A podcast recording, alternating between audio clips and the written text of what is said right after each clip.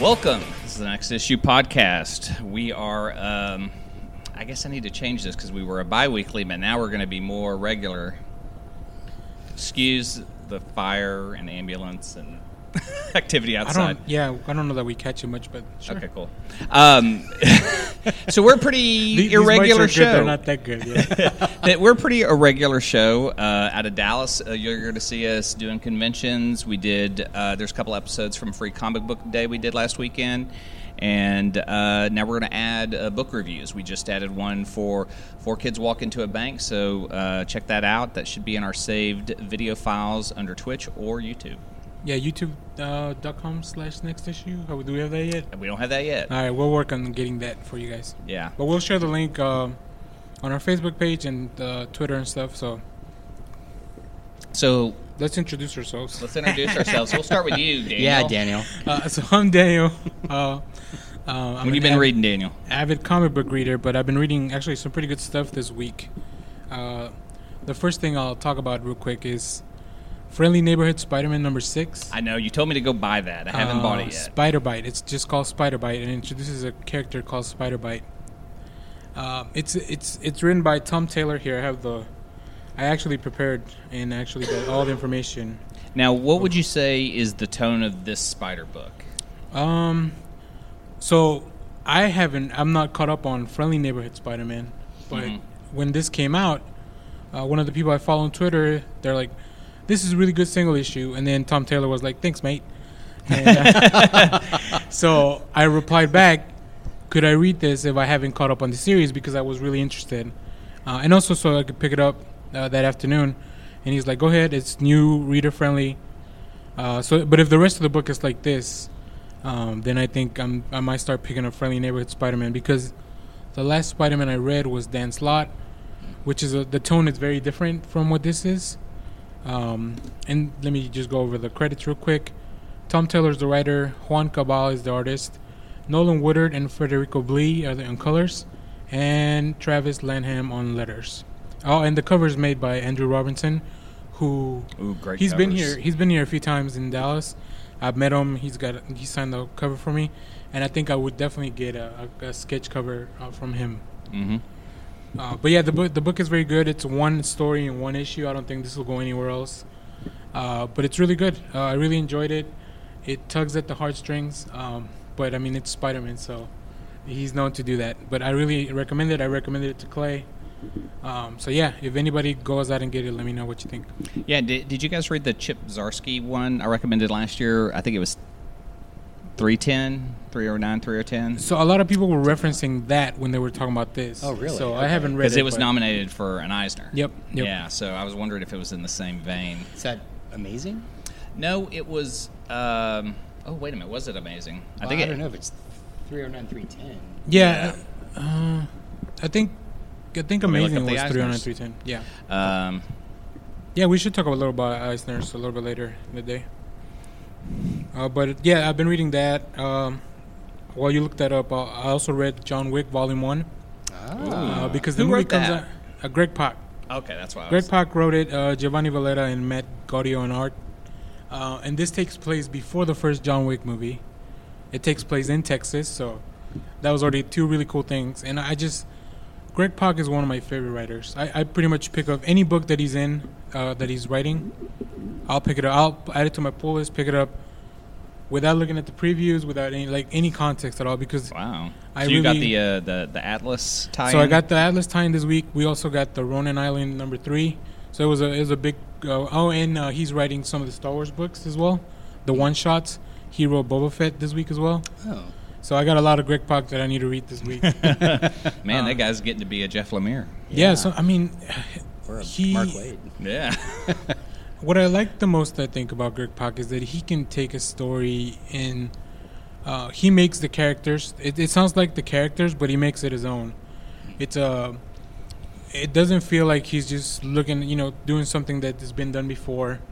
Uh, and but then he, you know, I think something that's very important to him is uh, bringing characters from uh, maybe more obscure characters or minority characters up to the forefront, um, like he did with Amadeus Cho, and you know he created Amadeus Cho for Hulk. Yeah. Oh. Um, and now we have this new Atlas group, which is it consists of all Asian or Asian American characters or and superheroes.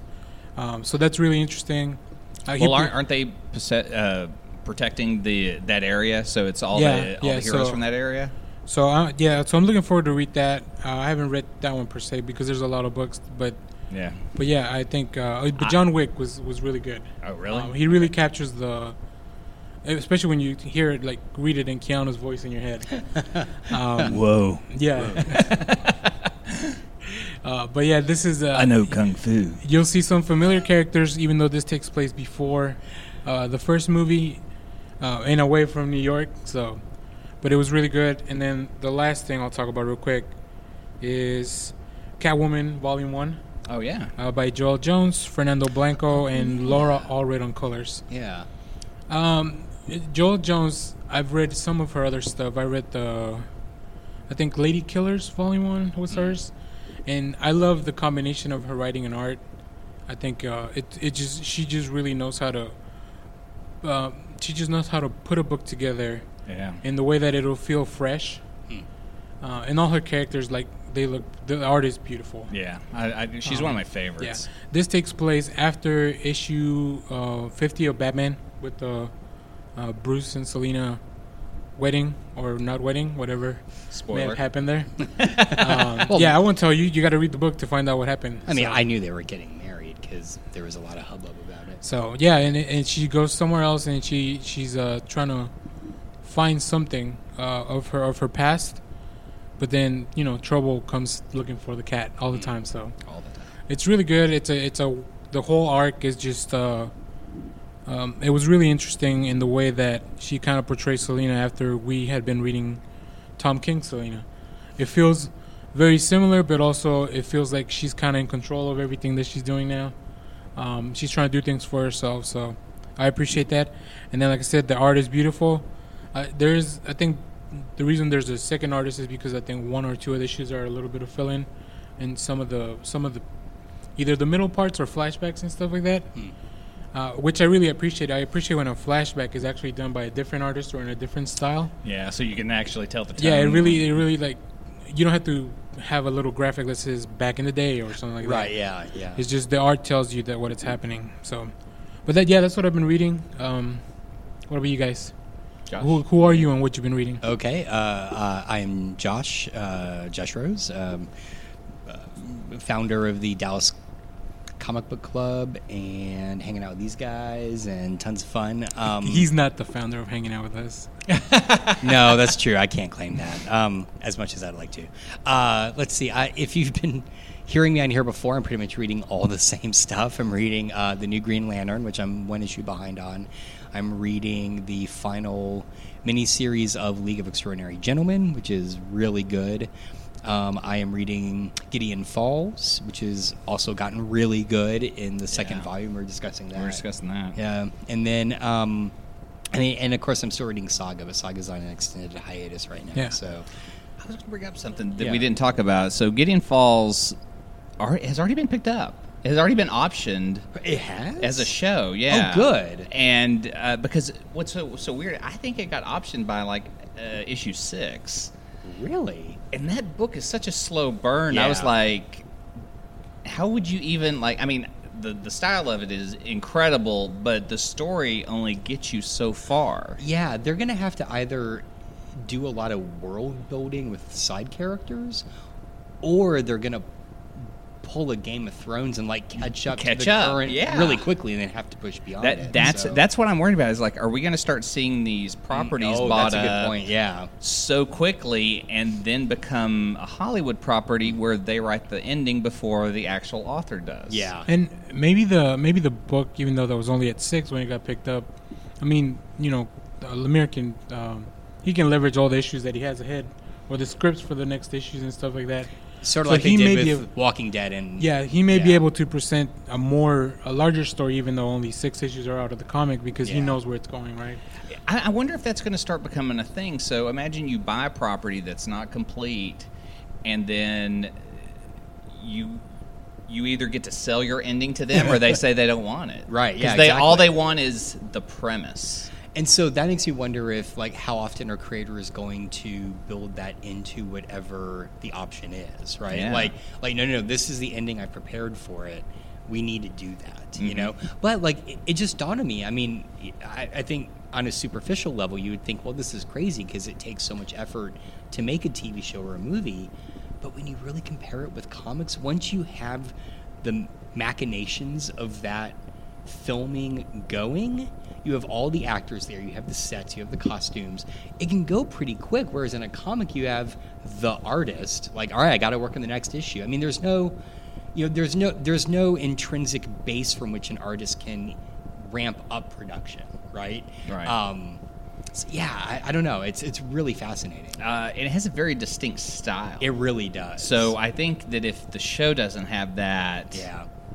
You we're already lost. I'm kind of curious if they're going to pull. I, I mean, again, I know we often refer to Twin Peaks when we talk about Yeah. Gideon Falls, but one of the things Twin Peaks did so well was it had a distinct style, but it brought in directors who could work that style.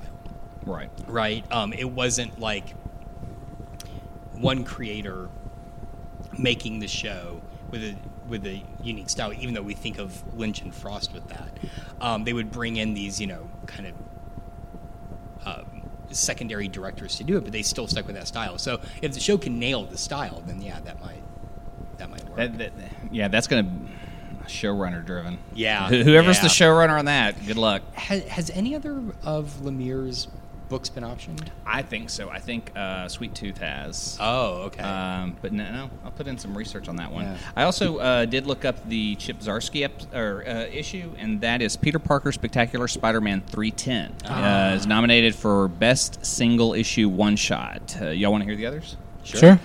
Uh, Beneath the Dead Oak Tree by Emily Carroll from Shortbox. Uh, Black Hammer, uh, Chuth, Cthulhu Louise by Jeff Lemire and Emi Lenox from Dark Horse. Cthulhuese. That's funny. Cthulhuese. Uh, no Better Words by Carolyn Nowak from Silver Sprocket. Ah, nice. And the last one is The Terrible Elizabeth Dumb Against the Devil in Suits. Okay, I read that horribly. By Abramson, translated by James Robinson from IHQ Studio Image. Welcome back to Clay Learns How to Read on Live. Da, da, da, da, today, Junior. Okay, we, do you want to Oh. hear some other ones? Oh yeah. All right. good. Uh, Just of course. before before we go to the Oh, yeah. Eisner's real quick. Oh, I haven't even done my intro. Yeah, Josh. Yes. Um, does Green Lantern six wrap up the first kind of arc of the story, or is it? Does it? Uh, so I know most of these books are now writing kind of for the trade, but I don't know that Grant Morrison may not care No. about that. Morrison definitely. There is an initial story arc that gets wrapped up, and then I think we're into the second or third issue. Yeah, of what I'm- feels like the newest arc. Because I'm at four, and I mean that felt like I don't know. It was going to take a little while to get to a resolution. Still, No, no, no. That's the amazing thing about Green Lantern is you'll open an issue, and it just stuff happens, and suddenly you're like, It just starts. yeah, It's it like- just and and that's kind of my complaint about it is it, it is fun. Um, it, pretty dense It's it's for a comic. it's dense, but it's it's not dense in that traditional Morrison a la Doom Patrol way, right? yeah. It to me it feels dense in the sense of he's he's relying on a lot of world building without giving you the context. So, there, so, so for me, reading it, there, I don't know much about Green Lantern history. Mm-hmm. There's a lot of just kind of stopping and being like, you know, and sometimes I ask you guys like, what the hell did this mean? You know, and also just in terms of narrative pace, something will just happen in one panel, and you're like, what? What is that? you know. Yeah. So th- it, it, I, its pros are it feels a lot like reading 2000 AD in the DC universe. I love that. Cons are particularly I feel like with this newest story that's going. Um, no spoilers, but the new story that's going, it feels a little obvious. And so I'm I'm either waiting for there to be some sort of surprise hiccup that occurs, When you say or obvious in a Grant Morrison book, yeah, and I go, I go is there what- like a talking whale? No, no, no, and that's- there's it- certain things he always yeah. puts in. No, that's kind of what surprised me. The the central nugget of the story in the second Mm-hmm. arc with Hal feels very obvious. It, it is it is basically, you know, the, the the whole premise of the book is the Lantern Corps of the Space Police. Yeah. So what Morrison is playing with are the tropes of police and the current one is a stakeout. No, I'm sorry, not stakeout. It's an undercover cop story, right? But it just feels very obvious that it's obvious that he's undercover. The the central tension there, where you don't know if the good cop is being bad or good, you kind of know. I mean, it just it. I don't know. It just it, it, it feels it, it it feels very rote to me. So With Hal Jordan, you never know. Well, and that's the thing. I mean, and they even bring up, I think, parallax at some Yeah. point as well. Yeah. So oh, they yeah. never gonna let that. No, he- they're He's not. He's never gonna They're live not. that down. Um, I am. when you were parallax and you killed a whole city. I am. Uh, one last thing I'm reading that is taking forever, uh, but it's super. I'm not gonna say it's. I mean, it's fine.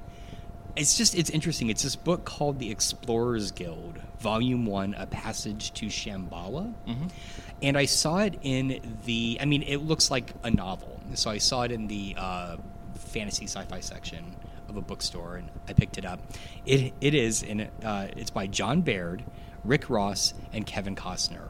Yes, that Kevin Costner. what about that Rick Ross? I don't know who's that. Who's who's that? Oh, Rick the Ross? rapper. no, I doubt it. I don't know. Maybe. So it is this book that is a hybrid between narrative passages. The, the, the whole book is a pastiche of kind of late 19th century uh, colonial uh, adventure novels, right? Right. So parts of it that are written like a novel are written in a very dense 19th century style. Like that is the hardest thing for me to get through, even though I read tons of books. Like it's very hard to process. But it is interspersed, and actually, as the book progresses, more and more of the book is a, a graphic novel and beautifully drawn. And it just it takes all these kind of late 19th century sort of colonial tropes of adventure books and mystery societies and things, and it just kind of runs with it. Um, it's it's a it's a fascinating book. It is. I, I kind of have haven't. It's sitting on my my, my nightstand. How long is it? It's like I can tell you. It's like seven hundred and seventy pages. Yeah, I mean it is.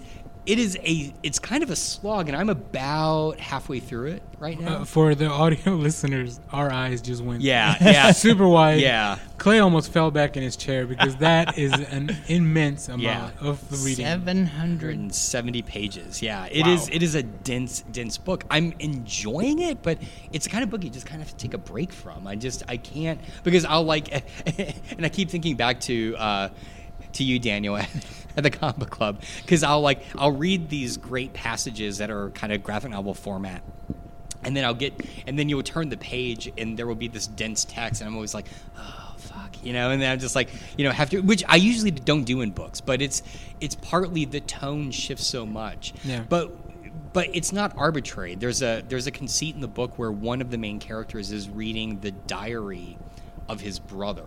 And so the the implication is when he's reading the diary portions that kind of talk about this sub sub sub story, that's when it goes to text. Okay. Um, and and and they do some cool stuff. There's a sequence in the book early on where this character is just in his in his room reading the diary and he keeps getting interrupted by someone and so the bottom of the page is him reading and you see the character talking to him and then the top of the page is the text. So it's like you have the same experience he has where you're like you're trying to read what's happening and then you keep getting interrupted by these comic panels. So it's it's it's it's thoughtful in the way that it sort of structures it so I, I tried to figure out 700 pages, and so I pulled up the new Jason Aaron omnibus. Okay, of his right. run on Thor. Yeah. Just, just volume one. Yeah. is two only 272 pages. Okay. well, I can. I mean, I can tell you the uh, a, a comic book I've read that's longer is the Complete Bone, which I think Oh, comes yeah. out at like 800 something pages. yeah, but I guess I guess with Bone, I always look at it as like it's it's lighter Yeah. because it's you know Yeah, it's- yeah. No, this is definitely Because bones are hollow. Anyway, all right. Uh, yeah, yeah. play. Thor, Thor, uh, God of Thunder, Volume One, 11 issues, two hundred and seventy-two pages. Wow. Only which two hundred. is amazing. Go read it. I do need yes, to read I'm actually. I, I saw that first volume come out, and, and it's the paperback. Yeah. I want to get hardback. I'm gonna probably get his whole run. They're collecting. It's seven years. Wow. The way the way Jason Aaron has redefined who Thor is. Yeah. uh, because we've had some great Thor runs too, right? Oh, yeah, yeah. Uh, Simonson. well, now and- he's past Simonson. And, and Straczynski, like, yeah, now he's written more Thor than. oh, God, Anyone. that's that's crazy. And now he's taking on Conan. I think. Yeah, Oh, Jay- he is writing Yeah, he is Conan, writing isn't Conan. he? I well, that, about that. and that's when we when we were at the uh, um, Zeus uh, Yeah. panel. Um, oh my God, who was it? The Wonder Wo- uh, Phil Phil Jimenez goes, "What are you guys excited about?" Right. And I said, "Jason Aaron," because Jason Aaron's doing Conan. But he's doing all this other stuff. But Conan seems to be something that he's loved forever. Ah. Because he, he goes, Well, I have my research material. And he just showed all the books. And he had like the stack of books that you could tell have been read and reread and Love it. reread. So, uh, and I and I've been picking them up, and, and it's great because he's putting together a 12 issue story that uh, you can read individually or all all at once uh, because it's about um, a witch. So she's involved in the stories, but you can read them individually. Oh, cool. Okay. Um, and then he's doing you know Realms, which I'm reading, and I, I got Adrian to start reading. I'm, Uh, I'm definitely reading one. you're on board too. I, you know, and that and and here's here's here's what I've discovered. I badmouthed event books. I, I don't like them, but I like Jason Aaron, and he's so involved in all of these. And it's fun. I And I, mean- like the art, and and I and it's going to come down to who the person is that's doing it now. Uh, he's been he's been writing War of the Realms really since that first God of Thunder. Like it's all been leading up to the War of the Realms because in Volume Three, I think that's where you get introduced to Malekith Yeah. and everything, all his machina- machinations that he's you know trying to do all this stuff. Uh, and that's kind of been an ongoing thread in all the Thor books since then. So, Uh-huh. so do you guys feel like this is going to be the new model for event books? Because that sounds a lot like uh, Secret Wars. I hope so. Where you know that was really, I mean the the the Hickman's- the yeah Hickman's run on the, Avengers? The, Yeah. the origin of that was really his run on FF, right? The idea of like the multiple uh, reads and you know Yeah. kind of pulling all that out. So I wonder if that's going to be the the new model, like creator driven, leading up to a very like a planned. Oh, sorry, a, a planned for event. Well, Yeah. you know. I I think some of the things that have made some of the great runs successful, and I'll use X Men as an example. Chris Claremont was in charge of the X Men for what two decades almost. Oh, it was mm-hmm. like yeah, it was over twenty years. So obviously, I don't think that'll ever. I don't think that'll ever happen again. So, But- so you don't think anyone will ever break his run? No, I really doubt it. I mean, Challenge accepted. but you're gonna start writing. What are you gonna write? X Men. My fan fiction. X Men fanfic. You're already you're like what 21, 22? Hey, you know they've got kids. It's the third generation of mutants. The, the only difference in mine is they don't they aren't constantly wiped out all the time.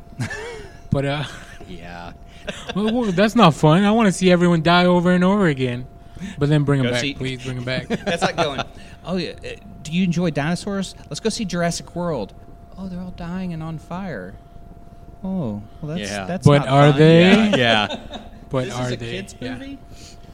Um, but yeah, I think I think you know that's that's one of the things I love about Scott Snyder's run on Batman, because it's kind of like it, it's very similar to Hickman's Avengers, right? He started writing just on the Batman book, and then there was peripheral Batman books that he was overseeing, and then it all kind of led up to the DC Metal, and now he's in, in he's in the Justice League book. So it's still all there's a true line where you can just follow creators now. Yeah. as opposed to well i'm always picking up the batman book. But i mean i always pick up the batman book. But but you can just pick a creator and you just follow them to whatever book they hop in because you know that they actually have kind of a continuity there. Hmm. So, so here's my question to that: How do you support a character you want to see in a book when the book is shit? Yeah. Like like it has a creator on it you don't care for. Right. I have two books that I've bought because I love the character and the stories were so bad that it's like I just don't even. Yeah. But you want to support. You want to see more books. I mean, I think that's the gamble with. The, I mean, that's the that's the And if you downside to this approach, Yeah, right? and if and if you support that, does Yeah. that, do they go? Oh well, everyone likes when he's writing ah, this Oh, book. that's a good point. you Yeah, know. yeah. I or think- do you or you do you become that fan that that, that dear editor, man thing would never talk. Why would you do this? You know that kind of stuff. Dear Mr. President, there are too many states. Please get rid of three of them.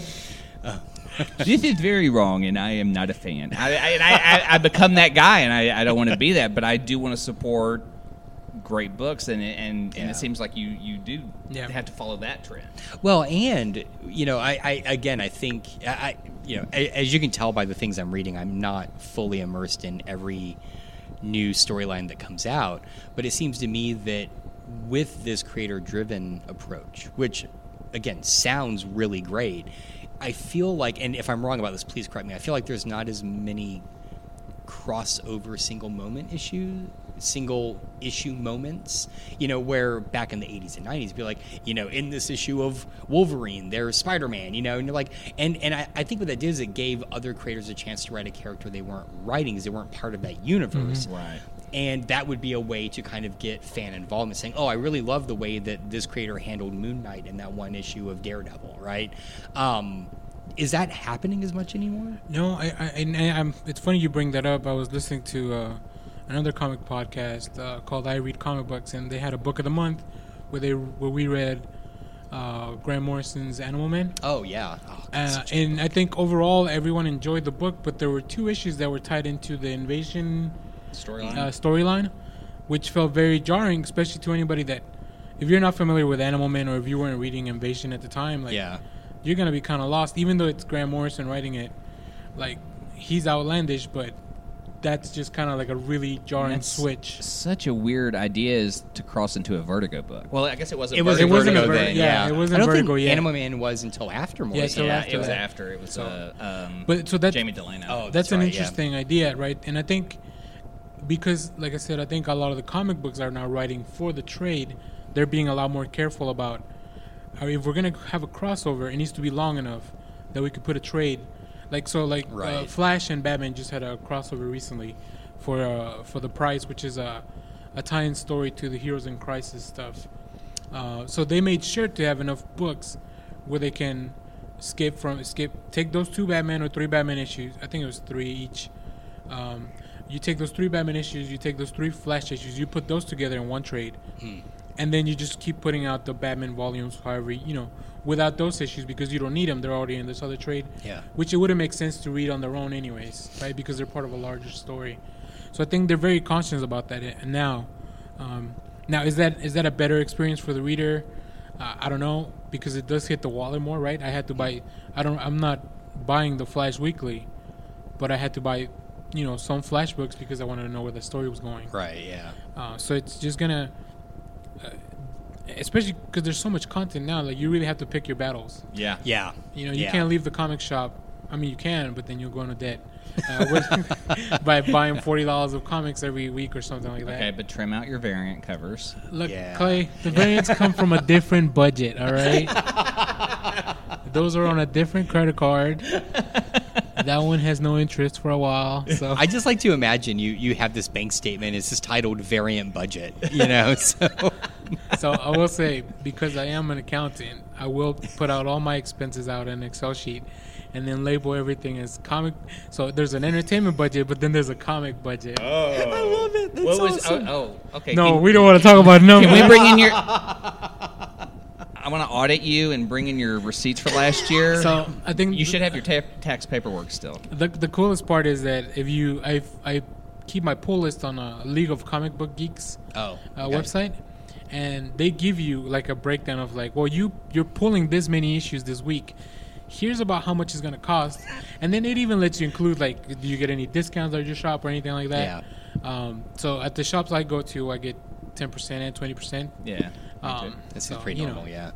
Uh, so it's it you know it, it helps a little because you pretty much get like a free book, you know, after you buy so many. Yeah. Um, but yeah, I, I, it's really interesting that the event's going this way, and but I like it. I like it. I like that you don't, you really don't have to read the tines. Yeah. Um, it kind of sucks when a tie kind of ruins the momentum that a series has going. Yep. Yeah.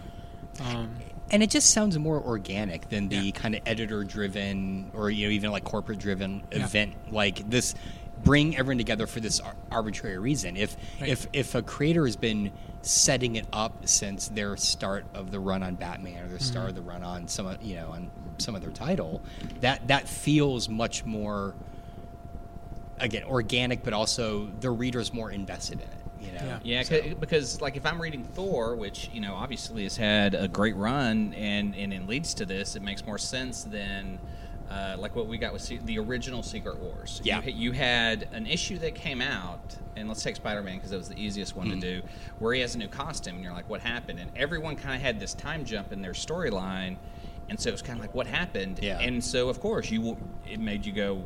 I got to read this book so I can see what happened to everyone Right.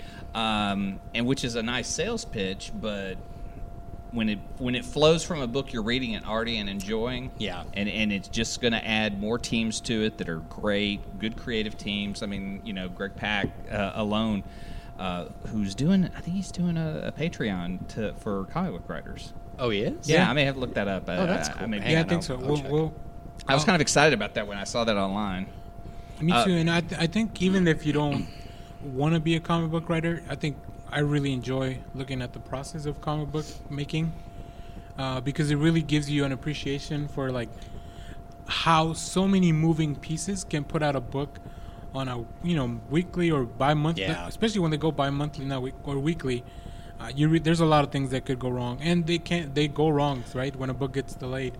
Well, and and that was so. I guess maybe was it three years ago now? Um, I curated a show up in Denton that was about the comic book process. Oh wow, three years. I think so. Oh, man. And and the thing that really got me when I was putting that show together is exactly what you said, Daniel. Not just eh, the ability to kind of coordinate all those creators to put a book out on schedule, but then think about how they did that before the internet. Oh, Yeah. You know, when I mean, when they had like couriers, like messaging around Art. town, art, mm-hmm. and I mean, nuts stuff. I mean, and and you can read writers or, or, or read interviews with writers and artists working in the late 80s who you know they never outright say it but just the impact the fax machine had on them right when morrison working over in scotland uh, could fax an artist the script and it's saving all this time you know But how did he? How did he send them the LSD to go along with it? Though? you uh, it, it's it's stamp. it's Oh, it's it's- printed on the paper stamp. you lick it yeah it's yeah instructions on how to get get it in the U.S. Right, right. Here's It's- my dealer over there. There you go. it's very shamanic he just he just faxed instructions um so We're Uh, just kidding. We don't condone drug use here. yeah no not at all I do. Um, Did you I- I- introduce yourself? no, no, I'm good. So- We're only 30 minutes like in. an hour Give it a in, yeah. second, all right? Hey now, uh, my name's Clay Harrison. I do nothing. Um, that's pretty much it. So not true. I, I endorse drug use. Um, Boy, this is getting the explicit tag like nothing. I uh, I've been reading this. I I, I got the uh, Endgame magazine from uh, the Alamo Draft House, and and again follow you know the writers you like, and that has some of the best uh, cinema writers uh, from the internet. I'm a big fan of Russ Fischer. He's somebody I've, fo- I've followed for a long time, um, and they have all the Mondo posters from the man, from awesome. uh, the entire run of uh, Marvel's uh, movies great just kind of uh, pieces on it if you just want to dig deeper. I really love doing that kind of nerdy stuff. I miss, uh, you know, growing up, I had Starlog, I had uh, Fangoria, all those magazines where you could go consume stuff all the time. And now with the internet, um, you just get a lot of crap. it just it, there's a lot of clickbait and stuff. And these are people I really like, and I love the way that the uh, Draft House uh, puts those together. So, um, and it's not just for Endgame. If you, if uh, any of the other films are, are pretty great, but this is the one I really wanted to dig into. I really wish I'd picked that up. Is it sold out? no, no. Oh, okay. I, got, I got this one at my third screening. So, I, I got to go see it with my. uh, Twist the knife, man. I got to go see it with my stepson. Ah, and, nice. Uh, and That's so, uh, you know, I raised him since he was four, and he's always been around comics. So he's super excited. He does a comic book club at his school, Awesome. and uh, and so we were talking, and I go, I just and it's neat because you know, see him growing up. There's stuff that he sees in comics he gets excited about, and so like there were moments in the movie I go, I want to just sit here and watch. I just want to see Yeah. his reaction, and uh, I hope parents just sit there and do reaction videos with their kids because I just am like, you know, because Yeah. you get happy for them, and Yeah. and uh, and then after the because I as soon as Cap welds uh, the hammer, I'm just like, Yeah. and he's just like, and I was like, I wanted more excitement. I go, uh, I go, you know, I, I, so I asked him, you know, what are your favorite moments of the movie, and, and and we got to that, and he goes, well, you know, because I teach and these kids have all seen these movies, I had to tell them this is not going to happen. You're not going to spoil this. You are not going to say anything. I grew up with comics. There's tons of things I want to see. So hopefully, you know, some of the moments I saw in comics, like Cap getting, you know, Thor's hammer, uh, you know, and all the kids went, and so he goes, I kind of knew it was going to happen. the kids with the poker face. Nice. Uh, but he said I just really loved it. So it was really fun doing that. Uh, the one person I haven't got to see it with yet is my little brother, and he's up in Minnesota. So I keep texting him. He finally saw Into the Spider Verse, uh, but he hasn't seen Endgame yet. How old is he? Um, Fifteen. Okay. All right. You want since we're talking Endgame a little bit, you want to get Josh's reaction. He was, as we discussed last episode, Josh was dusted by Thanos last time. Oh, that's right. That's right. so, So- I'm I'm really glad that Cap uh, was able to return all those. yeah, I'm uh, just glad we got him back. Yeah. because you know who else was going to give us all these other all this insight Yeah. that Josh brings to the show. I, far as, I you know- wouldn't go that far. What? What? What? what, Who, what- who else is going to read the wrong book?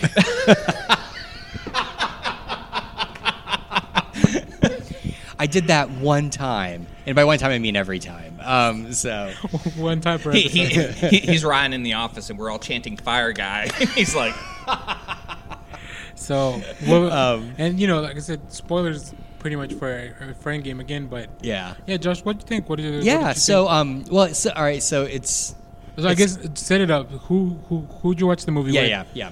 Uh, Well, where'd you watch it and stuff like so that? to build off of what what Clay had said, so I, you know, it's a tradition that typically I take my daughter who's 12 to go see these movies, and she hasn't seen all of them, and and and. I want you to keep that at the back of your brain as, as, as I as I proceed. Um, but this time, you know, I, I asked my wife. My wife is great. She's not a super big comic fan. She's not a super big kind of pop culture fan. And so I told her, I was like, I've got to go see this movie and I was buying tickets, and she was still at work, and I'm texting her, and I'm like, okay, I'm buying tickets for Friday afternoon. Do you want to go? And she was like, no, that's fine. You know, you guys go. And then she wrote back, she's like, no, I'll go ahead and see it with you guys. And, I- I'd already bought the tickets. So I'm like, oh, crap. All right. So I had to go in and like add one more and sort of stuff. But so she went, which I, I was really happy with. But I realized the night before that she hadn't seen Infinity War. so we just we sat down, her, me, our daughter, and we watched Infinity War, and we got done. And for me, it was great because I really needed to revisit it before seeing Endgame. And we got done, and, and I said, "Okay, great, we're all set up for you know." I, I, and I, I turned her, I said, "You can see now we, why we've been so anxious to go see it." She's like, "Do I just sit through another three hours?" And I'm like, "Oh yeah, oh yeah." That- Oh. it has been confirmed this movie is like three hours long, you know. So she was a sport, and and so we went to go see it. So I'm with her and our daughter, and we get to the moment where they go back in time, and once I figure out what scenes are going to revisit, in my brain I'm like, oh shit, every one of these is a movie they have not seen. They they had not seen Avengers. They had not seen Thor two because not many people have. why would you? and then uh, they had not seen. Um, Uh, Guardians. Oh no, they'd seen they'd seen Guardians. Guardians, but there were but there were other. other- I, I, I guess I just I thought it was funny because there were so. I so guess they also had to see Captain America to get the. they did the yeah they hadn't skull, seen yeah. Winter Soldier, so it was just like all the little callbacks to previous movies were almost entirely from ones they had not seen. And so when I looked over at them, it was more like, do I need to explain this to them? And I was like, I, I, I just made the decision I'm not going to be that guy like trying to explain everything to them during the movie. Like, Wait, do people can- not love being mansplained by it? To well, I try not to actually mansplain, but uh, I did like spread my legs out uh, cockily as I did so. Um, listen here. yeah, yeah. Let me tell you about Captain America. Um, so anyway, I thought I, I I was more bemused by that because I just I realized, oh shit, if I'd known, I would have made a concerted effort to show them these movies rather than you know. You're a teacher. I Come know. on. I, I know. wish you had put this marathon together and just in the middle of it put like Fast and Furious Tokyo Drift in, and they just be like, "What? What is? Who has the superpowers?" If- Is you- that if, Drax? If there's any Fast and Furious movie you need to put in there is uh, uh is it Five. Five? Is that where the one where Diesel steps in the garage and just crumbles? Is that five? Is he eighty? no, feet no, that's tall? That's that's six, right? Yeah, Yeah. Is Because- he 80 feet tall? Okay, we this is an inside joke because they started talking about Fast and Furious, which I've never seen any of, and I was like, I'm out. Because like, that, that was the moment when when, when Toretto and uh, and Shaw are fighting in the garage, and then uh, Toretto just stomps on the garage, and it obviously has been hit by a missile or something, so it's more fragile, but it's still collapsing. I was like, wait, there's rebarb and stuff in there. You Yeah. can't Wait a minute, wait a minute, hold on on. it. So you think the part where where the the garage is described, but you haven't even talked about when Vin Diesel flies across the highway bridge and catches Oh, that all Letty, and then hits the car. Not a scratch on and rolls off just to save her. No, that all made sense. Oh, okay. But then after the that, physics of it. Well, Yeah. the problem is that it's augmented by then The Rock takes down a drone, and Yes. then rips off the gaunt the The gun. the Gatling gun, and then starts Carries shooting, it through the streets, and then and starts listens to shoot shooting at a helicopter. please, please tell me he takes down the drone by cocking his eyebrow. Like that's all he does. Am I right? Oh, please tell me I'm right. You're gonna have pretty- to watch it yeah. to see. Damn it! All right. the, the last thing I'm gonna point out from that movie, it, I think is my favorite. My favorite scene is The Rock flexes out of his cast. Yeah, Time to go to work. Yeah. and that's the line. oh my god. So yeah, anybody that loves superhero oh. movies, go back and revisit the Fast and Furious franchise. Yeah, the fact that they're getting Black Superman now, And and then- they've had yeah. Superman. Let let us know what the moment you think is when those movies became superhero movies. Oh, sh- Because for me it was that, but but I think obviously Clay has a different opinion on when those became superhero movies.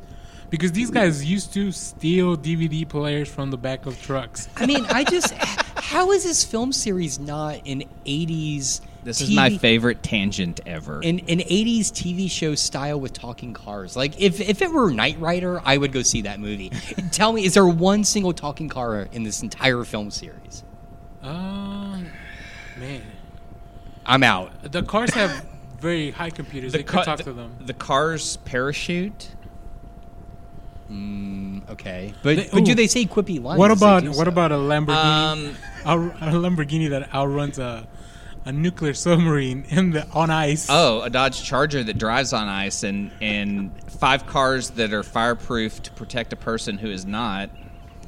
I, I know I mean, we're just rambling Okay, about. all Fast let's get Furious. back on the. Okay, let's- all right. Uh, we we but this the summer, highway. Hobbs and Shaw, Yeah. Fast and Furious Go presents. Go watch. We'll definitely. Oh, we will definitely. we do need We will have an. We will have at least a minisode about Hobbs and Shaw.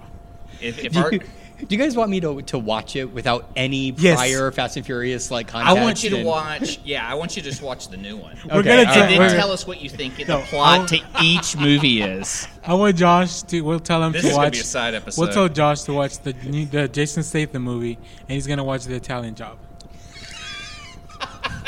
the remake. The Yeah, remake of yeah, the right, Italian right, right, right. the Because it does have Charlize Theron, so I mean, it could get confusing. That's true. It's gonna be bad if I just confuse him with somebody else. Like, like, like I'm, I'm two degrees away from the right movie. You know, I w- so- I'm, I'm going to die because I think uh, it would be awesome if he got Tokyo Drift and got this plot right.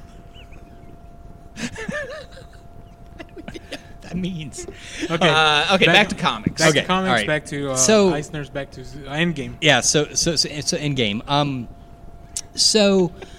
I like. I, I really liked hearing your guys' discussion of it, and we were actually sort of chatting about it. Like they let me on our um, group messenger. I just after I saw, I just went in and just started typing all these thoughts about it. And so, in reflecting on it now for I guess about a week, um, I I still this is what I love about the film. Weirdly, the the opening act with the five years later. I thought was just one of the most. I mean, it was one of the most powerful things they could have done because it is very much about understanding the audience is fully engaged with these characters, engaged with the actors playing them, and to just give them the space to breathe where we get to see every one of their emotional responses to that. Now, I still I keep going back. Cap running a support group is the most fantastic cap thing he could do. I mean, that is about him as a person. It's not about his superpowers. It's not about his his It's pers- about him being worthy. yeah. And yeah. Cap finds a way to continue being a hero. Yes, exactly. Right. And It's and not always about the fight. Yep. Right, exactly. It's about it's about the people. It's about what you do to help the people. It was I mean, that to me was just this utterly profound moment, you know? Seeing Black Widow who not only was leading this kind of ragtag Avengers, but after that meeting is done, we just kind of see her melt down was so powerful. It's like you I mean, she is always calm and collected. I mean, Right. I mean, except for in the first Avengers when after she fights Hulk, you know, it, it was a, a nice little nod to that. I think. Um, and I I've said this to you guys a few times. I think the thing I really really liked about the film was the idea of taking many of these characters and showing us them in a place where they're the polar opposite for the most part of who they were or where they were at when they first entered the MCU, right? Right. So you have Smart Hulk. You have, you know, and and and and, and not just that Smart Hulk who is uh, completely accepting of who he is, right? That's how that occurred. You get Black Widow, who's very fragile. You get, um, uh, I had more of these, and and, and I just, oh, you get um, Lebowski Thor, right? Who feels like he's not he's not cocky.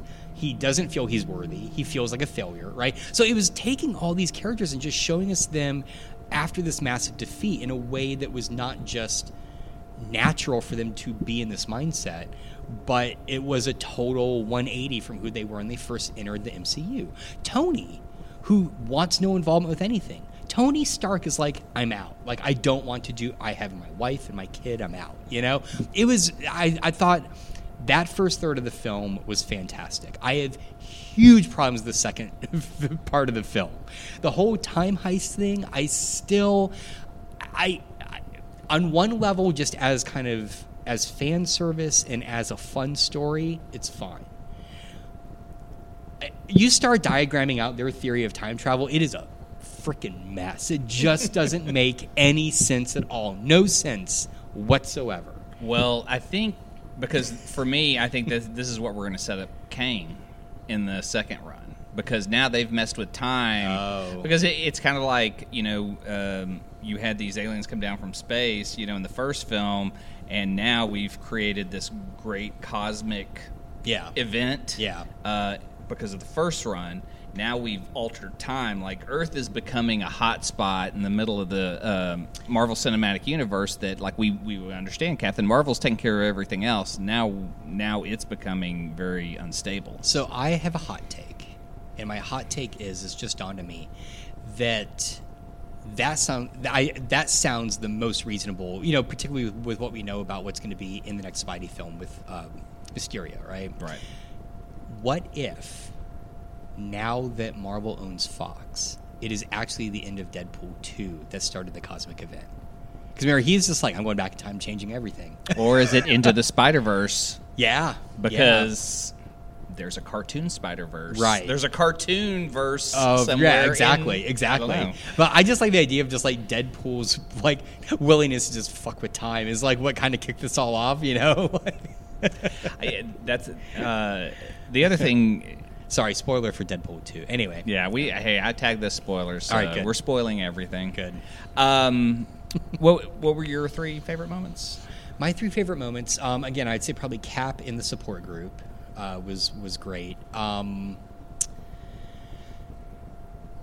God, there's so many moments. Um, I, I mean, just because I, I can't not like it, and and even there, in this moment I'm about to refer to, I felt it was so fan servicey, but still, I think I did a, a double fist pump. Was just when all the female heroes are like, she's not alone, you know, and you just get this like, oh, it was so good, you know. I really love that. Um, what's my third. And it could moment. lead to the A Force movie, which would make. That would be cool. I think it would be really cool. yeah. If you give me a great movie, I don't care who's in it. Yeah. I want to have fun, see some see some cool uh, fights just like this. I mean, for me, I like on your left. Yeah. Then just hearing Yeah. that, you Yeah, know, just seeing Cap at his worst, and then so, since then, it's nice seeing people who've you know taken cams and, cr- and screenshots of moments of Yes. like when Cap sees everyone come in, and, and and and throughout the battle, there's this one where he's watching everything, but then he sees what Tony's what Tony had to pay the price for. you Yeah. know, and, and seeing that expression. My my um, favorite new meme is Cap going, "Oh shit," and then taking some other screenshot of him from other movies uh, is standing in front of him. So, um, I, I do know my so my third favorite moment is is simply when uh, Cap wields Mjolnir and Thor's like, "I knew it." Yeah, I mean that was that was such a great you know. A great little callback to this minor little moment from Avengers when Yeah. he just tries to lift Mjolnir and it just like rocks, you know, like Well- a centimeter. Th- there were lots of little moments. I mean, for you know, just even Ant Man and Wasp. yeah. You know, it was nice to hear her call him Cap and kind of validate Scott. And Scott's like, yeah, like yeah, like Scott loves this. Yes. you know. And what what's kind of neat is Scott loves not only this but like solving the problem. Like when he got back, he was like Yeah. something was in his head Yeah. and he could fix it. Yeah, it's it's it's fascinating that that Ant Man is really the crux of the activity in this movie, right? Mm-hmm. He's the one that is like, no, something is wrong, and I think we can fix it. Yeah. Um, and What? it- but- the one thing I was really curious about is like, okay, we need to go see the smartest man. They go to Tony. and Yeah. It's like no. I kind of wish they had seen Bill Foster. It would have been interesting to see Yeah. more of the smart people of, of the Marvel universe, and, and they've already said, you know, uh, because He we may don't not- have he he may, may not be he may not made it. Ooh, that's true. That's kind of what I mean. I feel like they went to certain characters because they were the only ones that survived. I think so. I think anyone that didn't get a anyone that wasn't in the film, like the secondary character, like Yeah. that, snapped. it's because they weren't in there. Yeah. Um, I guess. Well, sorry. Oh no, no good. I was just gonna say, like, to kind of wrap the end game talk and the catch up. I wanted to ask: You saw the movie like a week after Yeah. it had been come out. Were people still cheering in the theater for different moments? Yeah, that theater was packed, and um, everyone cheered at I think every moment that. I, I mean, it was it was. I wouldn't say it was a completely raucous affair, but I would be interested to know if I could go back just to poll people on the way out, like.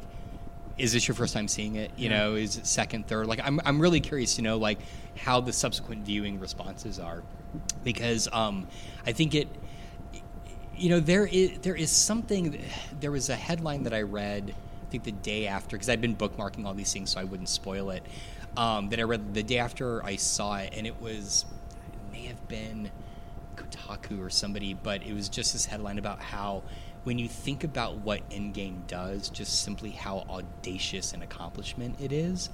And i think that's the thing that just warms me up the most is just again, take any of us, go back to the early 90s and tell teenage Josh that one day not only are we going to get a a good Marvel movie, we're going to get 22 23 fantastic well, say 20 They're- they're all- fantastic Marvel movies. And even then, I think they're all still pretty good movies. Like overall, they're they're Thor from 2's a oh, mess. I if- mean, the thing that gets me is like I think about younger me and I go, I go, what happened to you? Because I would be telling younger me, there's like three Iron Man movies, and I'd be like, that's awesome, and Yeah. I'd be like, well, they're not good, and I'd be like, what's wrong with you, old Clay? I know, yeah, exactly. or like, or like, hey, there's there's like three really great Thor movies. The first one's really good. Second one sucks. Third one's hilarious, and be like, See, and what? You, you, know, said the like- first one's really good. A lot of people don't like the first one. I like the first one. I, I like it too. Yeah, I And like I the second one. well, but again, I tried showing it. That was one I had planned to show my daughter Thor and Avengers. Uh, before we went to go see Endgame, simply because I knew she hadn't seen them, and because I know you can't really watch Avengers unless you've seen Thor, because Loki's the bad guy, right? Yeah. And we got, I mean, we weren't even to Earth. And my daughter's like, yeah, this is kind of boring. Can we watch it again some other time? Like, she just, she couldn't get past the whole Branagh Shakespearean, you know, uh, uh, stuff, uh, Asgard stuff. Whereas I'm like, this is beautiful. Like, show me more of this. So, yeah. Cool. Um, Uh, the uh, the other stuff that I'm reading, I'm uh, you know realms, and uh, I started to Those scroll. sorry. What? That was a long Tangent? That's a long Yeah, yeah. tangent from So The so Fast and Furious, This is I'll our third introduction. credit for it, yeah. uh, this is Clay, Clay. Clay, Clay's introduction introduction is taking about 24 minutes. Well, this is like a Marvel film where it's going to end with the title screen coming up. So Yeah, at the end, we're all snapped. and in the next episode, Adrian has to figure out how to get us back. Yeah, yeah. Adrian and Kyle. he's they're both in the quantum realm. We're out of Pym particles, so uh, they're screwed. Um, you know, after seeing it for a third time and going back through the moments, um, Tony, Tony and his dad, I just kind of liked him needing that hug that Yeah. Peter needed. Okay. Yeah. when- you know, I, I like seeing those things kind of tie like that. I like seeing Tony. Uh, to me, you know, I've complained about the Iron Man movies. I've always said, you know, Tony never. To me, this was Iron Man four. I finally Yeah. realized that, uh, you know, it, it is about what Cap told him in Avengers. You're not the guy to lay down your body. You're not the guy to let someone walk over you. And he had to become that. Yeah. Um, I think he had. I think he sees himself as a hero, and yeah, he saved people, but then that's what really defined him and who he is. And I don't think it'll ever be topped. I mean, we're probably going to see uh, a Riri Iron Man or Ironheart, um, and and some other Iron Men uh, come from the MCU, and I'm excited about that. Yeah. I don't think it'll ever outdo what this Tony Stark, this Robert Downey Jr. version has done because I, I really kind of crap on those movies. And then when I went home and I thought about it, all I wanted to watch was Iron Man movies. Yeah. And I and so and and I was just excited again.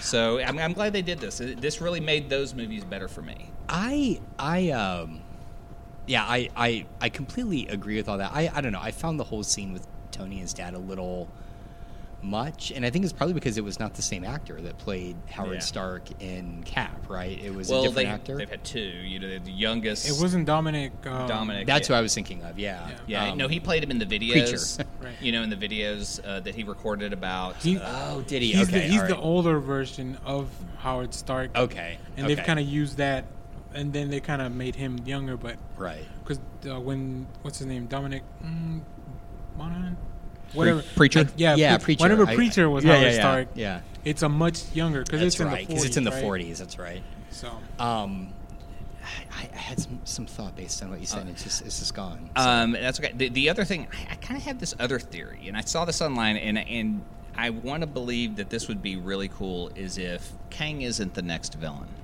Kang. Oh, uh, that would- because Is he supposed to be? Because that would make no, sense. No, it would make total sense with Yeah. them jacking with time. Yeah.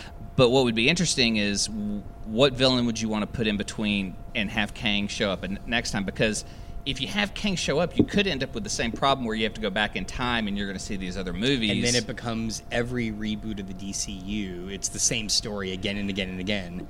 Well, what if you had Galactus as the next villain, and then you had Kang Bring in show up? Because Yeah. all the because all the energy that was released from Earth now makes that uh, makes the Earth appealing for Galactus to consume.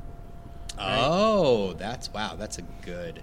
And So- then the FF were out in, in out in space, and now they've got the signal back, so they have Yeah. to come back to Earth. Okay, so Russo brothers, if you're listening, this is the plot. Mr. Daniel, Feige? Mr. Daniel and Clay just nailed Yeah. it. Like, yeah, just, we're just going to go. start at the top of the story, and we're just going to go Galactus, and Yeah. then y'all just fill in the other stuff. If it doesn't have FF, I'm I'm boycotting.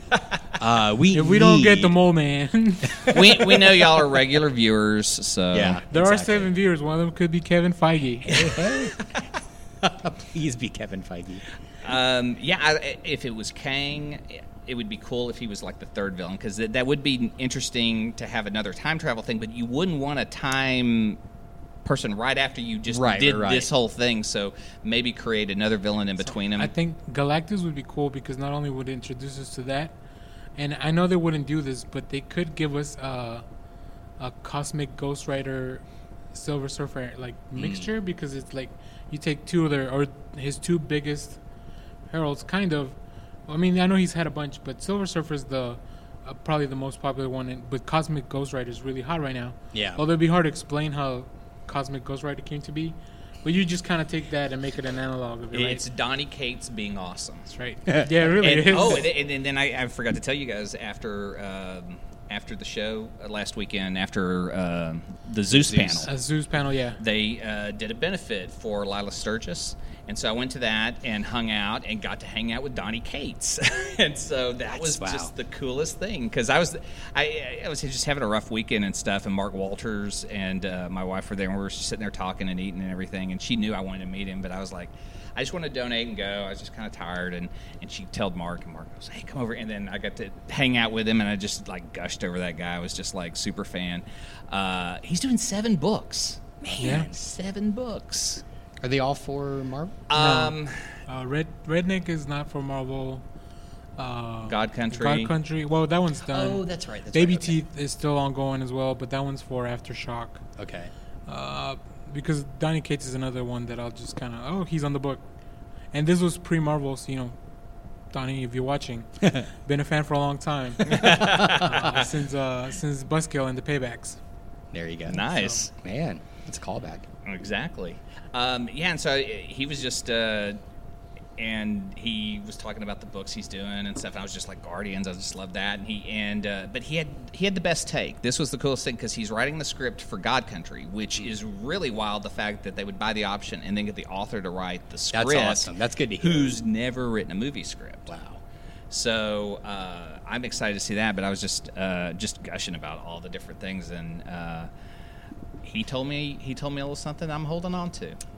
I have hot news that I'm holding on to because he's like telling me what next book he's working on, and I was so excited. I haven't told anyone. That's uh, that's one way to get more viewers. Yeah. Um, yeah. I should No. write it in an envelope, and we open the envelope after it gets announced. that's awesome. Oh, that'd be good. Like card date it. Date it. Yeah, yeah. We'll go buried in the back. but uh, but he had the best take. It was like uh, I asked him about God Country because I'm like, you know, I mean, you've done these books your way that you want to do them, and you go and write a script. Doesn't it suck to get notes to be told how to tell your story? And he's like, I've told my story. This is just extra. Oh, and I was like, man, what a great take. See, that's that's a more reasonable uh, Alan Moore. you know, like I don't, I don't, I don't see why anybody would ever turn away success like that. Like like Moore. Yeah, well, yeah, I guess so. Well, when you get to, well, I guess when you get to the, the certain level, maybe you can. When you can see the black magic happening. Yeah, right. I see When all your the- when your Magic War with Morrison reaches its apogee, you know. That's But yeah, I mean, you already made uh, a God Country, which is what you wanted to do, right? You made your six six issue mini, which for any of us, like any comic book fan or anybody that aspires to write comics, like you just want to do that, and it was successful. And now it's being made into a movie. That's extra. Like all that is extra. Yeah. And then that led to a bigger job with you know like all that stuff has been finally paying off. Now you're writing a bunch of books for Marvel, and you're kind of leading on that charge. That's just like why would anybody at any point turn down success? And obviously, it comes down with a little bit of internet hate and all that stuff. But he's found a way to kind of just look past all that stuff. But is is is he? I, I- I guess what I wonder is, is he able to say that about I've made my version? Because in my mind, it would seem like if something I created got optioned as a movie or a TV show, my fear would be if it's not done right, more people will be exposed to my creation through that medium than say through the comics. But as I'm thinking that, I'm wondering, are we at a point now where comics are such part of the fabric of our pop culture that people know to go look for the comic now? Like, are we there? I don't know. I I think there's a there's a big part of the population that because we've had the same thing with the with the book adaptations, right? A lot of Oh, people yeah, come out of a movie okay. saying, "Well, maybe the book was better." Yeah, and then you hear that, or like Game of Thrones and stuff, right? Yeah. You're like, "Well, the books are better." Uh, then you hear that, and then there's a big part of the that group of people that, well, I'm gonna go check out the book now, Yeah. because I want to see if it really if it's better. Why would I not go look for it? Yeah. Uh, so I think with the comics, the, it it's such an available medium now with all the digital stuff and like you know trades and paperbacks and stuff like that, that you can, even if you're not an avid comic reader, you can go and just pick up the book and compare it. So whenever God Country comes out, uh, you know if somebody that's never read the, the the book, they can go back and actually read it and compare and then like, because we might be saying like, well, the book was better or whatever. Yeah. Uh, now in this case, Donny Cates is behind it, so I don't know. I, I mean, No, that's good. I mean, that's a good. so I, I, I think it'll keep uh, having the original creator normally keeps the same kind of vision. Yeah. You know, regardless of the director or whatever. Obviously, it'll have to be made for a more white stream audience, but we, you know, kind of like Umbrella Academy. Yeah. Um, I think a lot of the a lot of the outlandish stuff from the book it got toned down a little bit Hmm. for Netflix. Yeah. but, but also character changes. Yeah. You know, I mean, uh, they lightened up the sister a lot in terms of like how terrible she is in the Yeah. book versus you know she's likable. She has chemistry with the lead. I mean, there's just a lot of positives. Or you could be just like Doom Patrol and pretty much make it straight out of the comic Man, book. okay. I, so I have a theory. They're behind. We're gonna have a We're Doom behind. Patrol- We will. I will catch I want to talk. I know. I and I want to watch them. Uh, Jen, if you're watching, we just need to bench them. Um, but I, I have a theory, and this just struck me this morning, right? Because I was I was thinking, like driving here, thinking about. So I have a subscription now to DC Universe, and I've been bemoaning the fact that even though they've recently added what thirty thousand some odd yeah, issues, something like that. the only Vertigo stuff that they have added is the stuff that applies to the other media. So they've added the Doom Patrol Vertigo stuff, right? They've added the Swamp Thing stuff in preparation for the new Swamp Thing show. Here's my theory because they just announced they're doing another set of DC shorts, and one of them is Death. I'm going to Oh, call yeah. it now. I think they're going to be doing a Sandman series.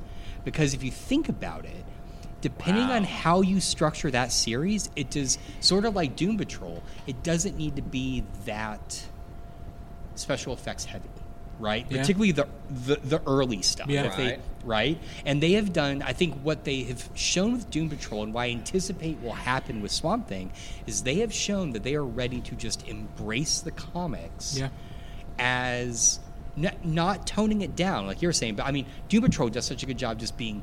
Doom Patrol. Morrison crazy as fuck. I mean, it is amazing, and and so It's I, one of my favorite things to watch every week. Yeah. I'm so excited to see what are they going to try to do. Yeah, and so I feel like if they maintain that same sort of, and again, having watched the trailer for Swamp Thing, I think this is, will be the case. Like it will be very much like that early, that critical Moore Wrightson kind of. Did Wrightson predate Moore on it, or Um, he did, didn't he? Because it was a different artist when. yeah, there- yeah. But anyway, um, Lynn and Wrightson did Swamp Thing. Yes, you're Yeah, right. yeah, Thank you. Yeah. yeah. Um, but it, it seems to have that kind of horror, but also that kind of metaphysical aspect of that run. I wonder if they're going to go to Sandman next. Like, I wonder if they're not putting the Vertigo stuff on because they want to roll it out as it dovetails with uh, the series that they produce. I want to see the numbers. I want to see Yeah, what I- DC is is doing in terms of like, are are people reading on the app?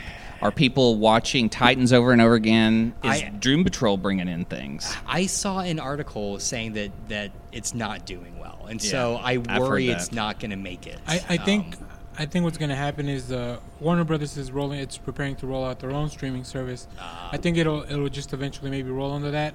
okay. I hope they keep the comics because that's. I mean, even It's- though it's I good. haven't- It's- yeah. I haven't read many comics on the app because for the most part it's stuff that I've already read. Yeah. Uh, you know, all that stuff like I already either have it on Comixology or I own it Yeah. physically, so I don't go back and read it on there. But I like that it is available for me to recommend to other people. Like, Right. hey, you like this? Yeah. Uh, you like the new movie that just came out, the Justice League with uh, with the new Green Lantern? You can go read a book about it now because she's on there. Like you can see how Yeah. she was created, uh, and she's a very recent um, Yeah, comic book character. yeah, I mean, there's so many positives about that app if you're a comic book reader, but you're also dropping. I mean, what did they? You're dropping quite a bit just to have comics and movies that are very small. I mean, Yeah. that, that that price is a little too much. I would say for it to succeed, you have to appeal to both. And so they've kind of appealed to the movie TV people by, say, dropping first day release of the new Fatal Five was on that day one. Yep. Why they're not doing that with the comics, I don't know. And and that's what really, I mean, it feels like they want us to double dip, and that's what really irks me about it. Well, and I think also it may have to. If you do that, then what's driving people to the comic shops? So they may be. Yeah, but isn't digital already? I mean, it, it, I mean, I love my comic shops, but I feel like digital's like that. That barn door is open and the horses have escaped. I don't. I don't think there's any going back from Right. that. And so Yeah. I feel like as a as a uh, as a corporation, as an entity, I think DC is going to have to figure out. Especially with Disney Plus coming down the pike, they're going to have to figure out what is going to make this stand out. Because again, they could do what Hulu did: lower the price. they could, and and and I, I guess my concern is the fact that Doom Patrol showed they can do this right. Yeah. And that's why I'm excited about Swamp Thing. I still don't care about Titans. I'll never watch it. I'm sorry, I won't. Um, but I'm excited about Swamp Thing. I'm excited about Stargirl to a certain degree. Like, I just want to see what they do with that. So, I don't want any of that stuff to fail. And I don't want there not to be more of it. Um, but they've got, I mean, and, and I'm sorry, the app is crap. The app is The real app crap. is awful. I mean, the I- fact that that I I the fact that it is so hard to just add stuff to the wish list because it either wants you to add a single issue or you have to do this weird backtracking to get to the total title and it only works on the tablet app not the phone app i mean it's like it's nuts it just drives me insane so Yeah. The, the only service I have that I have no problems with at all is Shudder. interesting Shudder. I'm, I'm gonna probably write something at one point about all the different services because I just canceled the first service I got uh, from somewhere because it was just it was shit. Uh, but but Shudder is the best because Shudder is, and I think this is where we're gonna go. We're either gonna have like niche services like this where Yeah. it's like horror. And you know they uh, have curators, and they bring in their films, and like you know we have Joe Bob every Friday is li- I'm live tweeting because that's so much fun. He That's does awesome, yeah. four hours. I mean, he does two movies, uh, uh, doesn't talk during them, before, middle, and after, and it's just great entertainment. Uh, DC, it's like, oh yeah, yeah, Doom Patrol. You know, Yeah. and, and when Titans was out, I'd forget. yeah So nothing is bringing me back constantly to that app. It's going to have to be bundled with something else, and I don't know what that is. If it's the Warner Brothers thing, Yeah. but I honestly wouldn't be surprised if Netflix. And I know that sounds Hmm. insane, but with Netflix losing Marvel, yeah but they have Millarworld. But Mil- Millarworld's a small universe, and they're publishing comics. Might bring this in and could say, you know, we can host all these shows yeah and do comics, and do, and we would probably see a Netflix comics app at that point. that's interesting Things that they could push from from an app perspective, the way, um, well, the way they have it now. Yeah. You know, movies and that. you know that that just dawned on me. I so I did read something recently as well because I want to make a, a concerted effort for it. I read um, the fearsome Doctor Fang from TKO, which is a new comic company that's kind of trying to play around with disrupting the The distribution, the, uh, yeah. it's different. so right? they, they completely ignore the co- the the direct market, Yep. the comic shops. They completely ignore any kind of newsstand. You buy it from them, and they offer it in three versions. You can either get just the trade collection, you can buy the issues individually, or you can buy the single issues that get sent to you in a beautiful kind of slipcase box set. Yep, yep. And um, but but their but their model is that kind of Netflix binge model, which is like we're not going to ever publish these month to month. You will get the entire story all at once. Fearsome Doctor Fang was I, I bought it because I love pulpy stuff. It was good. I mean, it was it was just a fun read. Um, not incredibly deep, but it certainly sets up future stories. And the other one I bought was um, Garth Ennis's Sara, which again tonally seems very different. It's like a female sniper in I think World War II. Yeah. Um, so I plan to read that next. But I'm, I'm, I'm really intrigued by this model because it was nice buying it directly from them. Yeah. Uh, they just come as plain Jane PDFs, like you know, yeah. Cool. And uh, and I nearly like if they had a the, what they don't have is a bundle price. Like if, if I could if I could go in and kind of a la carte say send me the single issues in silk place, but also give me the PDFs, I would totally do that because sometimes I just want the digital versions as well. Or if Yeah. they gave you like a reduced you know price on Yeah, I, I would the buy digital. so many more DC books if they came with a free digital code. yeah, and they like does And they still Marvel don't still do, do that? Marvel still does it, and that's why I'm picking up a bunch of Marvel books because this is that double dipping thing about Yeah. DC that just it just seems kind of intrinsic to the even the corporate culture yeah, at this point. even though I don't, even though I don't uh, read everything day of, yeah. like with Marvel, I'll save up my. It's kind of like I have my own digital trade now because I redeemed all my codes, and now Yep. I can just binge the book. Like I just read uh, Return of Wolverine. I finally Hmm. got. I bought the. I bought the book, uh, and I redeemed all the codes, and then they were there, and I already had it ready to go. So I think because I prefer reading digitally. Uh, just because you get to look at the art a little bit more, Yeah. uh, it's more convenient because you can do it wherever you are, and you don't have to carry your books around because that's one thing I don't want to do. I don't want to miss all my books Yeah. either. Um, so, yeah, I think uh, hopefully they, they move up to a, a, a different model that really just kind of highlights that. But I, I've heard about TKO. Uh, I've wanted to check some stuff out.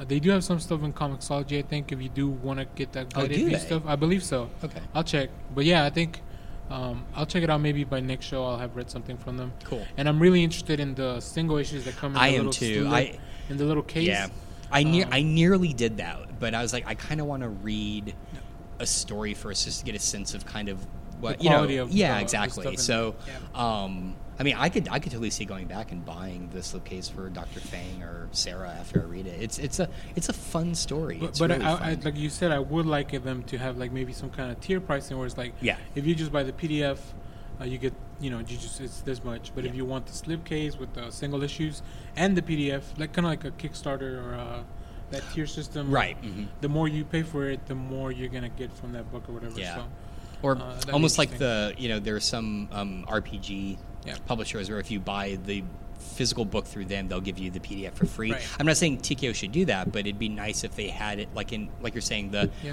the Kickstarter add-on model. Like uh, oh you're buying these books in print, would you like to add on the PDFs for Right. 6 bucks, you know, Yeah. or something. So All right. Um, anyone got anything else? I, I do have one more thing, and maybe we can close out with that. Is it Fast and Furious related? It's mm, It no, can be. adjacent, I guess, maybe because they should. They're on the same channel, kind of. I know I've seen uh, Fast and Furious movies on HBO. Uh, we got a Watchmen teaser. yeah. Yeah. Um, oh, uh, it sounds like Clay and I are in very different uh, Yeah, ends of the spectrum on this. So I think this would be a good uh, good close out to the show because uh, I really I, I've been really looking forward to what is going to fill in the next gap after Game of Thrones is done. I think they they try to do it with Westworld. Um, I don't believe that it worked as much as they. I know Westworld has an audience, and I've watched Westworld. I love Westworld. I watched season one, and um, I haven't watched season two yet, just because I didn't have HBO. Season two will blow Um, your mind. I didn't have HBO until Game of Thrones came back. So now that I have that, I'm catching up on all the stuff like Barry and Veep. can't believe I'm gonna have to get uh, HBO to watch uh, Watchmen. Ugh. So, so with that, uh, so I'm so I assume both of you guys watched Mhm. the the Watchmen trailer. Yep. Yep. Uh, so let's start with Clay, so we can end on a more positive note. Okay. How about that? I hated it. I will say this. Okay, first of all, you have Damon Lindelof.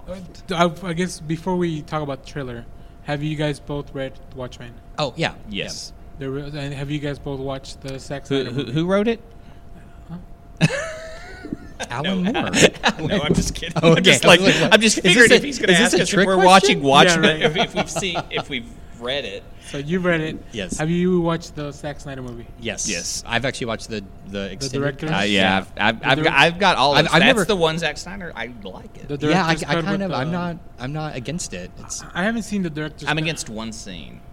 the Uh, end. yeah. I know what you're talking about. Hallelujah. Oh, Oh, no, not The that use of Hallelujah. You didn't like that? Oh, that's not where I was going. yeah, me either. What, what did y'all not like? the comedian in uh, the violent towards women scene. That was, I, I, like That It's- is it's- rough, but it's it in is- the book. it- I know it it's is in the book, but I don't know that I needed to like. They could Yeah, have they applied could it more than that. That feels like Snyder being. They- Snyder. they I showed- mean, I'm not. You know. he's, so- yeah, he's going to show the they rough. showed more than what we needed to see. Yeah. I, I yeah, get yeah, yeah, the, the yeah, guy that's that the guy that announced Batman kills. Yeah, he's going to show that scene in a movie. When Batman kills. Oh, really? get over it, nerds. I'm just kidding. There's multiverse, people. All right, if you're Batman from the I- universe. okay, first of all, my problem is going to be Damon Lindelof um, because of the Lost ending. Never seen Lost, so I, I- don't have that. I love Lost. That Me that ending is the most mediocre, but I still love the show because I love the journey. I mean, it, because 160 or the the final episode is not as good as any of the other episodes. Doesn't give me anything for the characters. It just gives me moments that are okay. Um, then he did Aliens. Remember how bad that was? And look at that wild cast he had. He had Idris Elba. He had Charlize Theron. And then uh, that is just a shit movie. Wait, which- Prometheus. Oh, Prometheus. Okay, oh, that's right. I was that's like, right. Alien. okay. well, Alien Prometheus. I like Prometheus. Um, the one exception, uh, but I only watched the first season, would be Leftovers. He did three seasons of that. I heard the the end was fantastic, Yeah, but I've the heard the same first thing. season is just like the most. It's just the saddest part. I mean, like, okay, you know the end of of Infinity War when you see everyone disappear. Yeah. Yeah. That's what season one is. Is just everyone just disappeared. How do they live? And it's just Yeah. the saddest, horrific, depressing. Then you see because you will see families that were kept together. 'Cause It's about the rapture. If no one knows uh, what leftovers is, and uh, It's a show about Also on HBO, so it's it, it's about what's in my fridge and what's for dinner. Right, exactly. Uh, oh my God, what's in the back? Don't eat the green stuff. the um, so so he to me, I don't feel like he is somebody. Really, I don't think he's worthy of the project, and that's a shitty thing to say. But I just don't think he's executed these other properties well enough to to, to give him something like that. I know he's a big comic book fan. I know he loves the material. Uh, he may do it right. Um, but do we need an ending? Do we do, do we need more in that world? I mean, that ending to me was pretty. I, so I will, I will say I feel like we we do like the the way the so here's what I'm excited about with it. Like you know, um, I feel like Marvel made a mis, not Marvel, sorry, uh, DC made a misstep with Before Watchmen, right? This idea. Of Oh, like, definitely. Let's giving let's give everyone a prequel because I think for me at least, reading Watchmen at the end of it, when you get this, I think very very focused kind of. Um, denouement, if you will, uh, with uh, Owlman and uh, Sally. Um, you, Jupiter. you- what- what? Sally Jupiter. Yeah, yeah. Where you kind of see, okay, we know what happens to them. I kind of there's so much world building in Watchmen to that to just end it there is fine. But I, for one, want to know what happens, and knowing that that's Lindelof's jumping off point is like we're not messing with the canon. We want to take it from that moment on. I'm kind of intrigued, and in that trailer, you clearly see there are these different. What would you call them? Cults around the different characters from Yeah. the movie. I mean, it looks really And fascinating. it looks like the equivalent of like the guardian angels of uh, New York. Mm. Yeah, yeah, yeah. Or like- Becoming or the Sons of Batman. Sons of Batman. Yeah, exactly. I think It- I think one of the it, it's kind of the same argument that we had like why would we need Doomsday Clock, right? The the comic book event that DC is doing right now, which is also in its own way a sequel to and that's what I uh, was wondering. to the to Watchmen. Yeah. because you get to see what these characters are doing after. yeah. But I think if it's well executed, and I believe I've not caught up on it, but I've heard very good things about issues one through nine Hmm. uh, that Geoff Johns and uh, Gary Frank are doing. Uh, yeah, I mean, I think if it's a, if it's a good story and if it's something that is gonna add more to that world, um, I- I'm looking forward to it. Mm-hmm. Obviously, we all think Rorschach is a badass.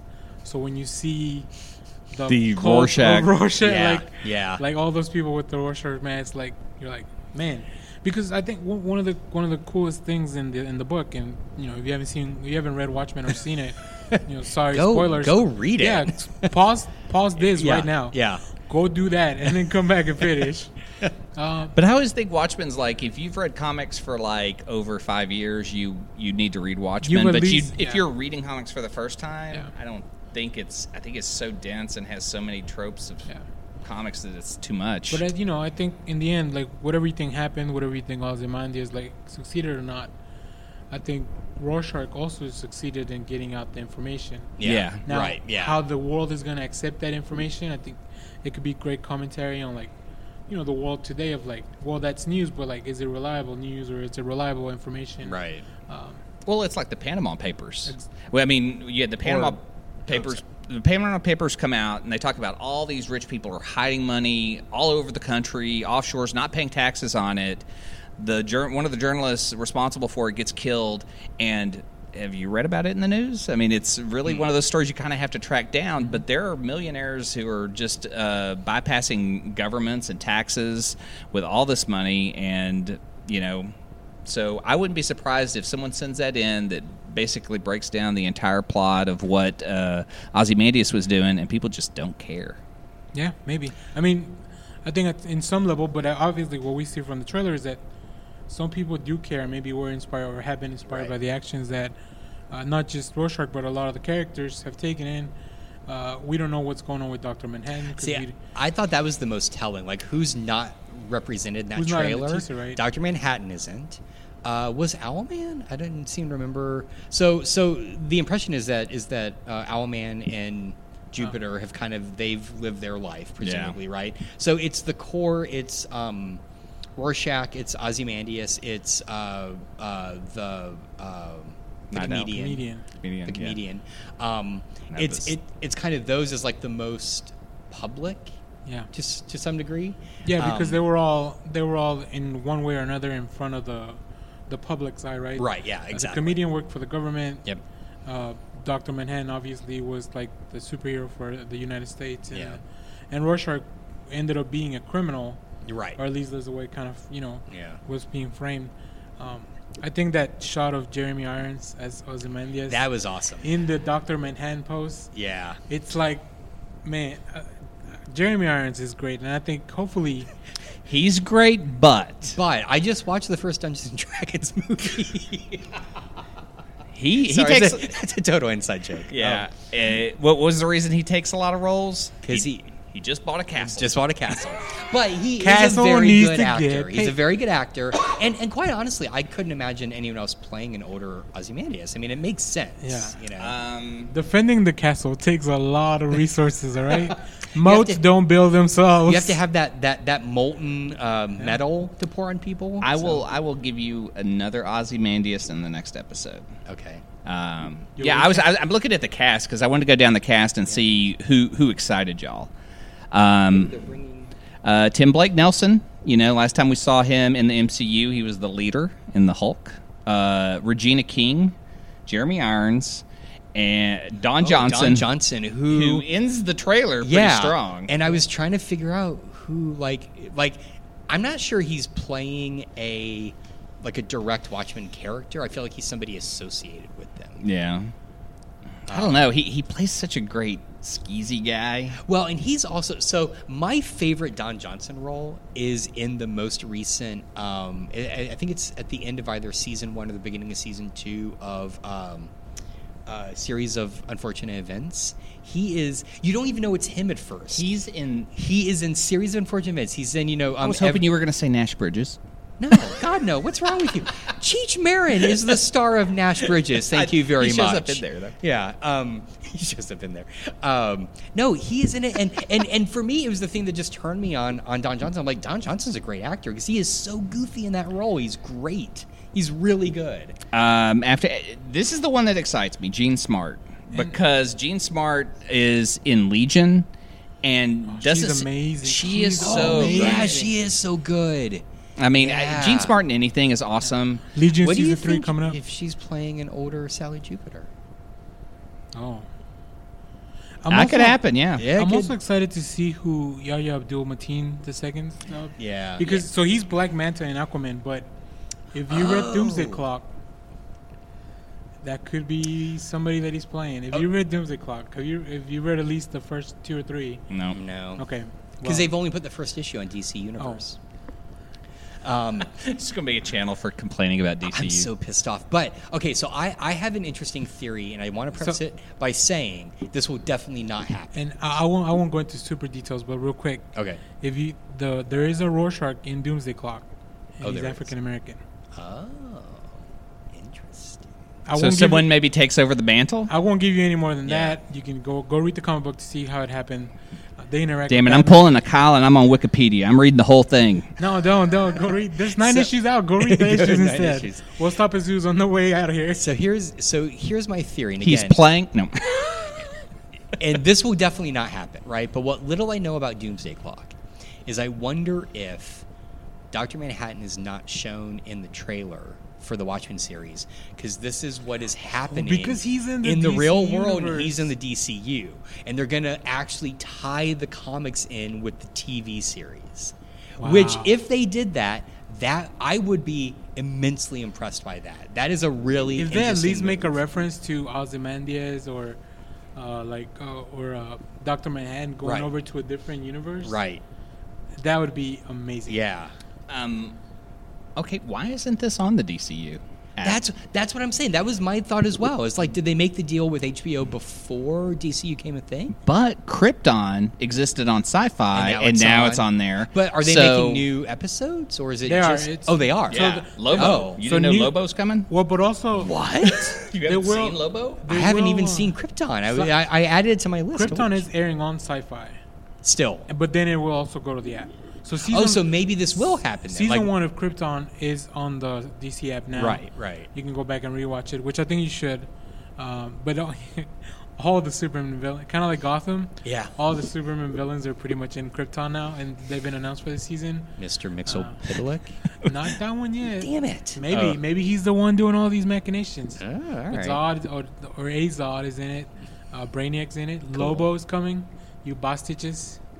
Have bite, they bite me, fanboy. have they shown what Lobo looks like? And he looks like Lobo. Damn. Not not not the metrosexual Lobo that came out in the new Fifty Two, but the, the, the, The- real man Lobo. Real Lobo. Real Lobo. Real real giant skull for a codpiece Lobo. But you can't- He does have it. Does he really? Yes. Oh, that's amazing. You can't can't see the back of his jacket. I want to see if it says "Bite Me, fanboy." That's, Nice, that's the one thing that I'm like because because how do you explain that in the world of Maybe it'll, it'll just be in uh, Starsian. Oh yeah yeah yeah yeah. Oh, that'll be a that'll be cool. egg. That'll be Yeah. cool. that's a nice idea. I Um, like that. Somebody So- oh, needs wait, to so- call us. We need to write something. So, so you're saying that sci-fi still has Krypton? Correct. yes, and Okay, it's so on that- the DCU. So that does give me hope then that maybe Watchmen will be on DCU. I mean, Like, they, they didn't have a lot of the movies before, right? Because maybe they were tied up with some of the like that the could- Batman there's still a and stuff. paucity of films on there. I mean, Yeah, they don't have Suicide. The, none of the more recent And I films are think on it there. may be because the streaming rights maybe Good. with some of the other channels yet. Uh, like I know Damn, you're even harsher than I am. Suicide Squad's on HBO Go, so maybe they're still tied up. The streaming's already tied up over there. Right, that could I'm be. gonna go watch Suicide Squad right now after this Why? because oh, we got why? a King Shark and maybe uh, what's his name? I know. Michael Rooker. Michael. Ooh. I, so so I was just bragging about Shudder, and Friday night they do a Joe Bob live stream where he'll like live tweet and uh, show a movie, and he and they did uh, Henry Portrait of a Serial Killer Oh. that I've never seen. I've never seen that either. Wow, watching it with a bunch of people like that is so cool. But seeing Rooker so young and harsh. So the director comes on, he starts telling stories about Rooker. And I did not know this because he, he grew up like a poor kid, Alabama, and was stabbed in the throat as a child. Oh my God. And that's where his voice, that, that voice comes from. That, Interesting. and I was just like, oh, fascinated. But seeing him in this movie is just, I mean, Yondu's like this big, over the top guy, Yeah. and Henry's just this quiet kind of, and then I need to it's see really, this. it's really good. Because again, I've always known him as the the, the a hole from Mallrats. So, and I just think of the horrible uh, uh, chocolate, Chocolate. pretzel. Oh God. Ever, it's even in the poster for the movie. He's holding up the little chocolate pretzel and it's all melting. It's his fingers. Uh, so oh, for me, it's uh, probably Slither, Slither and The Walking Dead. Yeah. you know, oh, see, I, haven't seen Merle. either of those. So Earl. Uh, you guys seen Slither? Mm-mm. What Oh, Walking Dead? Che- or or Walking Dead. Uh, Slither, definite Halloween watch. Oh, okay. it's because it's it is it, it's it is a good horror movie, but it's also really funny. Oh, I mean, okay. it's James Gunn. I don't think it's Oh, I didn't know it was kids James Gunn. Appropriate. it's not but- kid Oh appropriate. watch yeah, it no, with no, no, own. no. You know, um, but it, yeah, it's so fun. I love it. I Oh, watch that's it every year. Okay. Um, All right. Anything else? No, I think uh, that was the last thing. I just really want to bring up. Yeah, no, that's a great point. Uh, yeah. Tie into the comic books a little bit more. Um, but yeah, I think um, this was a fun show. Yeah, We this did is great. A, about an hour and a half, which is Thanks for tuning in, everyone. um, yeah, thanks for anybody that's still there. We have about four viewers left, but we did Woohoo. peak at around seven or eight. So thank you. Um, any anything sign off? Anything you guys want to plug, promote? Where can we find you on the internets? Uh, you can find me at Echo Spider pretty much in all social media platforms. Um, yeah, just uh, every Monday we do a pull list of what's on your pull list on Facebook and and Twitter. Uh, so if you want to let us know what's on your pull list for the week, uh, anything you're excited about, uh, we'll try to also throughout the week we'll uh, just send some recommendations for the the main Avengers roster. Mm. Uh, some good reads of what we recommend. Uh, so stay stay tuned for that. You. Uh, I uh, I am cool because I have two Twitter accounts. Uh, my personal one is at Cosmosis. It's Osmosis with a C. Uh, that's my personal one, and then my other one is more for my academic stuff, which uh, deals with surrealism. So that is at Surreal Bureau. Uh, you can find me on the Twitters at Clay underscore Harrison. That's pretty much where I function out of. Uh, other than that, thanks for tuning in. We will see you guys next episode. See you. Bye. Thanks.